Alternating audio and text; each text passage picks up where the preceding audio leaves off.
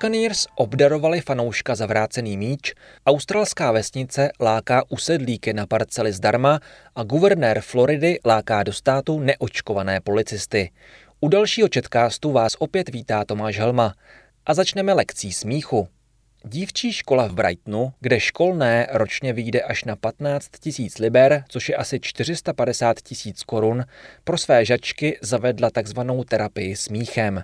Vzdělávací instituce doufá, že hodinu dlouhé lekce smíchu zmírní úzkost, kterou v dětech mohly vyvolat dlouhé uzávěry způsobené pandemí COVID-19. Téměř 200 tisíc dospívajících dostalo v posledních třech měsících žádanku na vyšetření k odborníkům na duševní problémy, uvedla zpráva britské profesní organizace psychiatrů. To je téměř třikrát víc, než organizace zaznamenala před pandemií.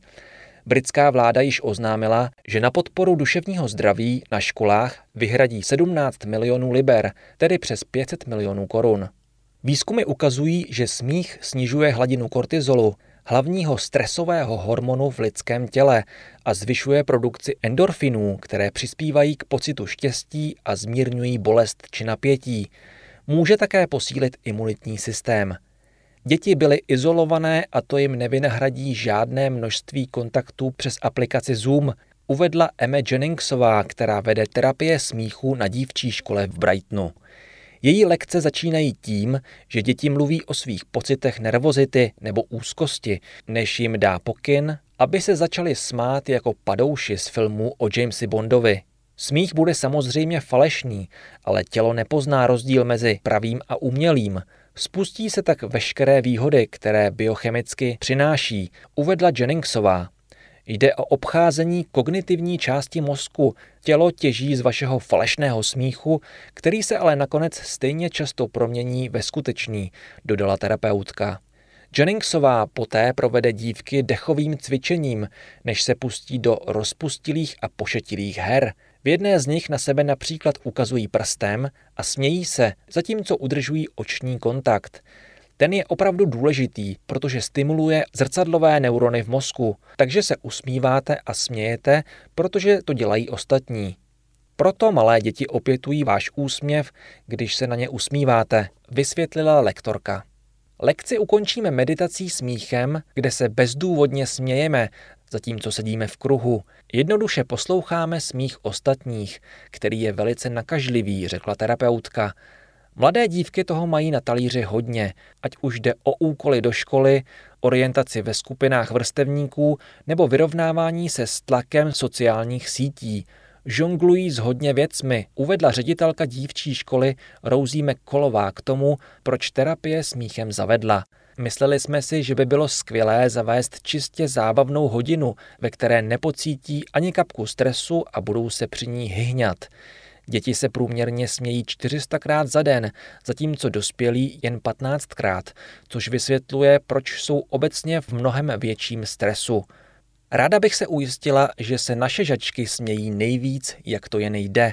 Tyto terapie zavedeme také pro naše vyučující a rodiče studentek, dodala ředitelka. Fanoušek, který v neděli vrátil quarterbackovi Tomu Bradymu cený míč, se dočkal od hvězdy amerického fotbalu a jeho klubu Tampa Bay Buccaneers odškodnění v podobě spousty jiných suvenýrů. Navíc získal po dvou permanentkách na zbytek aktuální sezóny NFL a celý příští ročník za to, že se vzdal šišatého balónu, se kterým Brady těsně předtím zahrál jubilejní šestistou přihrávku na touchdown, obdržel Byron Kennedy podle ESPN náhradní míč, dva drezy s Bradyho podpisem, helmu, další trikot s autogramem Mikea Evanse, který Bradyho přihrávku v koncové zóně zachytil, a také jeho boty, ve kterých zápas odehrál. Kromě toho fanoušek získal poukaz na tisíc dolarů do fanshopu Bukanírů. Brady v nedělním utkání proti Chicagu dosáhl jako první hráč v historii NFL na metu 600 přihrávek na touchdown. Evans, který rekordní pas zachytil, ale míč podle zvyku hodil fanouškovi na tribuně, aniž by si uvědomil, že jeho spoluhráč dosáhl milníku. Členovi realizačního týmu Buccaneers se nicméně podařilo fanouška po kratším vyjednávání a výměně kontaktů přesvědčit, aby míč, jehož hodnota podle expertů na podobné relikvie přesahuje půl milionu dolarů, vrátil. Brady Kennedyho gesto ocenil. Bylo to od něj skvělé, že to udělal. Zase tolik věcí si nenechávám, ale zrovna tenhle míč bych býval rád měl, konstatoval na pozápasové tiskové konferenci. 44-letý quarterback je v počtu nahrávek na touchdown jasným rekordmanem. Přes metu 500 se dostali už jen tři hráči. Zapadlá vesnice v odlehlém koutě australského státu Queensland se rozhodla vyřešit nedostatek pracovních sil tím, že novým usedlíkům nabídne stavební parcely zdarma. Radnice obce Quilpí doufala, že štědrou nabídkou naláká několik rodin. Během dvou týdnů se ale ozvalo přes 250 zájemců, včetně několika ze zahraničí. Quilpí má necelých 600 stálých obyvatel a v poslední době měly místní podniky problémy sehnat zaměstnance. Chyběla například obsluha v restauracích, učitelé či bankovní úředníci. Radnice proto vymyslela, že se pokusí přilákat nové obyvatele díky stavebním parcelám a nabídla, že kdo si v obci postaví dům a zůstane v něm alespoň půl roku bydlet, dostane 12,5 tisíce australských dolarů, tedy přes 200 tisíc korun, což se rovná ceně parcely o rozloze tisíc metrů čtverečních. Potřebujeme lidi, kteří tady v regionu budou pracovat, ale nemáme dost domů, kde by se mohli ubytovat, vysvětlil záměr starosta Stuart McKenzie.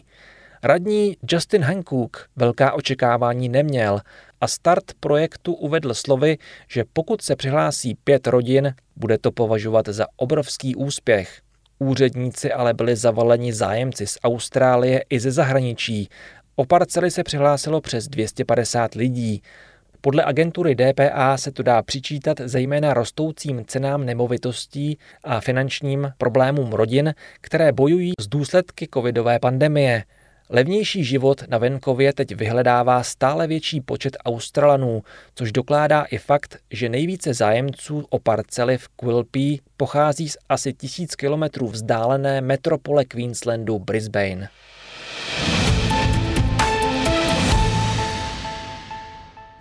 To republikánský guvernér státu Florida Ron DeSantis nabízí nástupní bonus ve výši 5000 dolarů, což je přes 100 000 korun, policistům z jiných amerických států, kterým hrozí vyhazov kvůli tomu, že se nechtějí nechat naočkovat proti COVID-19. DeSantis, který je hlasitým odpůrcem povinného očkování, to v neděli prohlásil za dobrý způsob, jak doplnit personální mezery ve floridských policejních sborech – pokud s vámi nezachází dobře, budeme tady s vámi jednat lépe, řekl DeSantis v rozhovoru se stanicí Fox News. Můžete nám pomoci uspokojit důležité potřeby a my vám to náležitě vynahradíme, dodal guvernér. Vedení některých amerických států či měst přikázalo v posledních měsících svým zaměstnancům povinné očkování proti COVID-19, což se na mnoha místech týká i policistů. V Chicagu, New Yorku či Massachusetts se však tisíce příslušníků proti příkazům bouří a na tamní politiky podávají žaloby. Řada jich rovněž, raději než očkování, volí odchod z práce. DeSantis se dlouhodobě ostře staví proti povinnému očkování a od začátku pandemie odmítal rovněž například zavedení povinného nošení roušek – školským okrskům na Floridě zakázal přikazovat zakrývání obličeje místním žákům či učitelům. Minulý týden také svolal zvláštní schůzi státního legislativního sboru. Jejímž cílem je přijmout zákon, který zablokuje požadavky na vakcinaci vydané federální vládou. Nikdo by neměl přijít o svou práci na základě této injekce, řekl v neděli guvernér třetího nejlidnatějšího státu USA. Podle nevládních organizací byl koronavirus v roce 2020 nejčastější příčinou úmrtí u amerických policistů. V souvislosti s COVID-19 loni zemřelo 182 příslušníků pořádkových sil, téměř dvakrát tolik, kolik jich přišlo o život při přestřelkách a dopravních nehodách dohromady. Letos po nákaze zemřelo zatím 133 policistů. DeSantis se podle některých pozorovatelů staví proti povinné vakcinaci také ve snaze vymezit se proti demokratickému prezidentovi Joe Bidenovi. Ten přikázal očkování všem federálním zaměstnancům a vyzval soukromé podniky, aby imunizaci požadovali po svých zaměstnancích. To je z dnešního četkástu vše, naslyšenou za týden.